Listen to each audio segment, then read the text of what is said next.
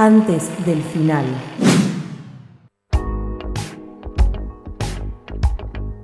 De 44 antes del final, estamos hasta las 21 horas, estamos llegando al final del programa, pero todavía queda bastante que charlar. Ayer estaba viendo con Lili, estamos viendo a distancia Seinfeld, que la venimos viendo por primera vez, y llegamos a un capítulo que nos descolocó. El tono, nos descolocó lo que estaba pasando, nos descolocaron varias cosas. Y ella me dice, entonces, ¿por qué no charlas en el programa de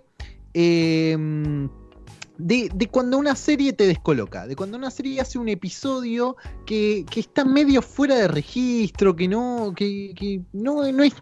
lo que pasa en ese episodio no se condice con lo que pasa a veces en el resto de la serie. Y yo también lo fui llevando mientras investigaba y buscaba un poco a capítulos que generaron, capaz son series que yo no vi, pero que sé que generaron eso en la audiencia una vez que salieron. Entonces armé una listita medio por categorías, medio con un viajecito de capítulos de series que descolocaron a la gente, ya sea porque fueron muy oscuros o porque fueron muy raros. Y por ese lado, y también si ustedes tienen alguno que se acuerden, lo vamos charlando. El de Seinfeld lo voy a comentar más adelante, pero voy a arrancar con otro que me puso que me puso como ejemplo Lili cuando me comenta la idea, que es el famoso, el mítico final de la serie Dinosaurios, de la sitcom Dinosaurios de los 90. Saben de cuál estoy hablando, sí, ¿no? Sí, returbio. Muy turbio. Muy turbio. Si no conocen, la sitcom de dinosaurios era una idea como una sitcom cualquiera, pero que sucedía en la prehistoria entre unos dinosaurios antropomórficos.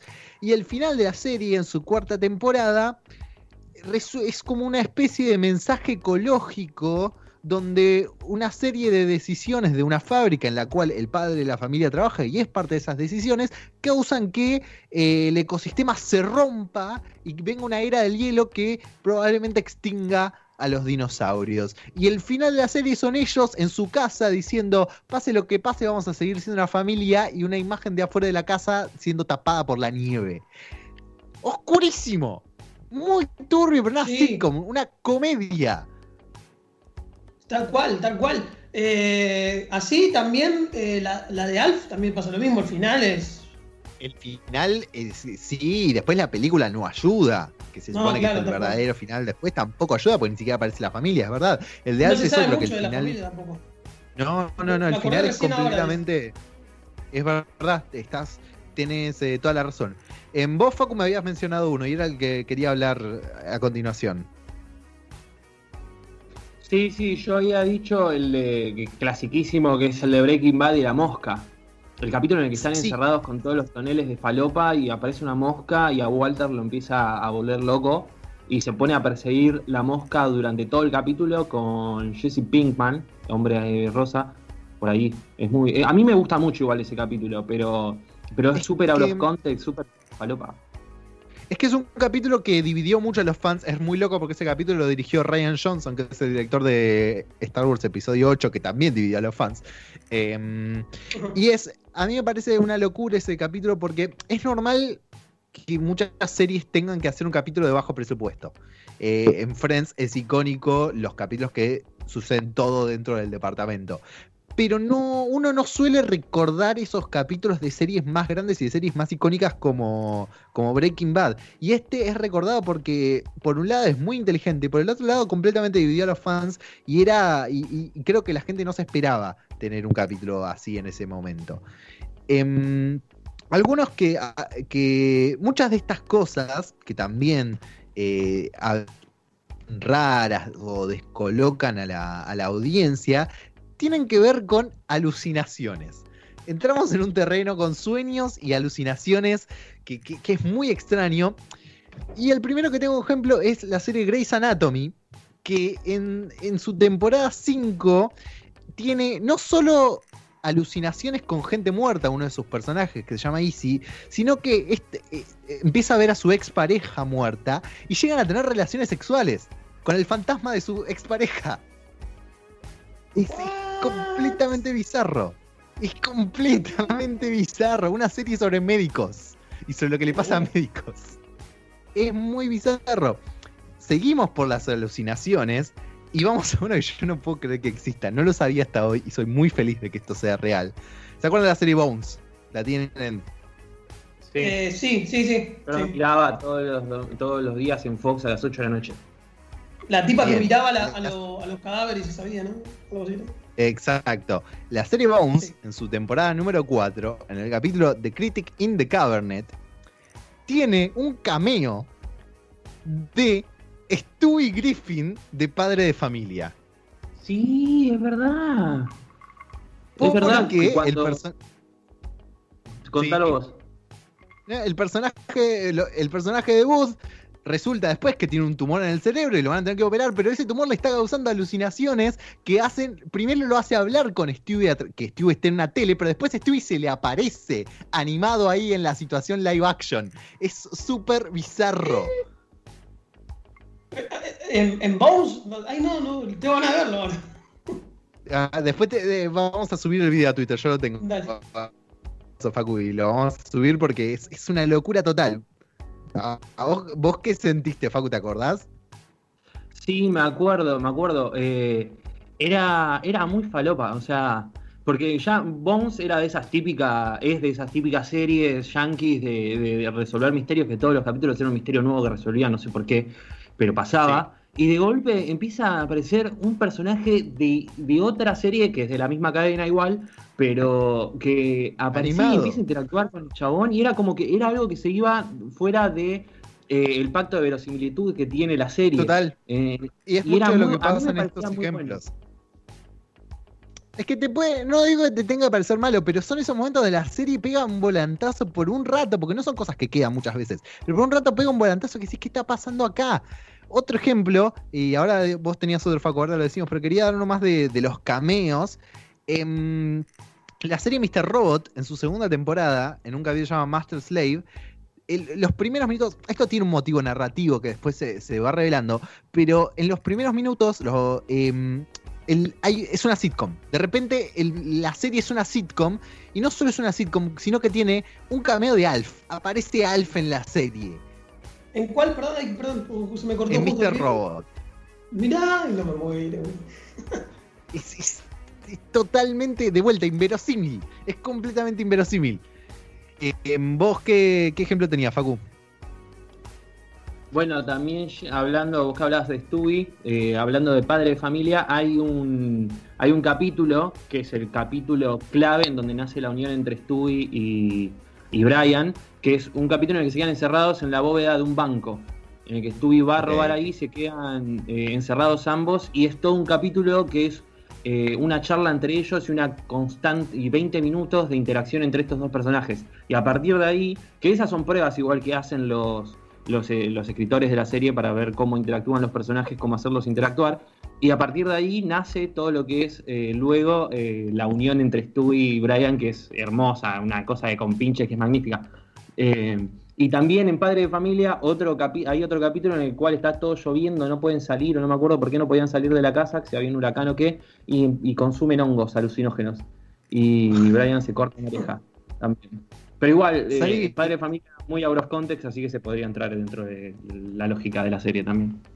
Sari, menciona rápidamente eso que está diciendo en el chat porque me parece interesante también. Yo no me acuerdo como de episodios muy concretos, pero sí recuerdo que la niñera tenía una dinámica de que aparecían personas famosas random y como todos tipo aplaudían, tipo ¡woo! Como, y ella como que se re sorprendía y vos te quedás como, ¿qué hace esta persona acá? Pero me parece que tenía más que ver con la dinámica de que él era productor musical, entonces me parece que entraba por ahí, no quedaba tan bizarro. Sí quedaba medio raro, como, ¿what? Pero nada, se podía entender por qué esa persona estaba ahí.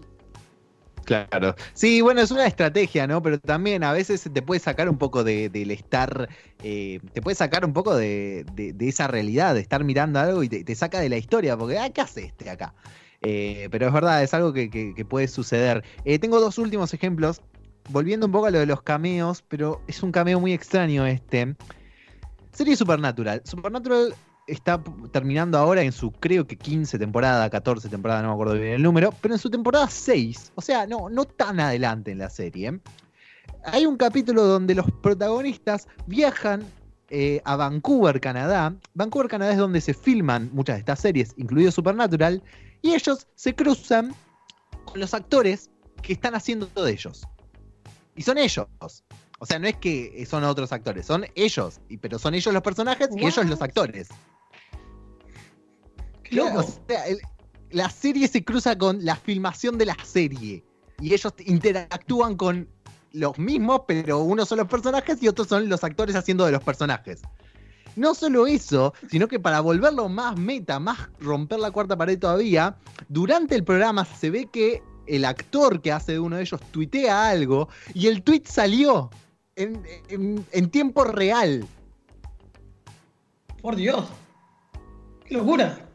Tipo, me explota el cerebro de romper de esa manera la cuarta pared. Pero Supernatural es una serie que hizo esas cosas. También hace poco tuvo crossover con Scooby-Doo animado. O sea, me parece maravilloso también.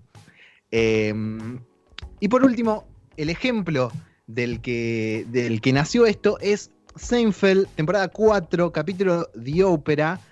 Seinfeld es una serie que en la temporada 4 empieza a tener un poco más de peso algunas tramas. Es una serie donde muchas veces los capítulos son súper autoconclusivos y las cosas nunca quedan pegadas en la pared, pero en la empieza a haber algunas cosas que van repitiéndose durante los capítulos, que van volviendo por lo menos, aunque capaz no lleven directamente de un capítulo al siguiente.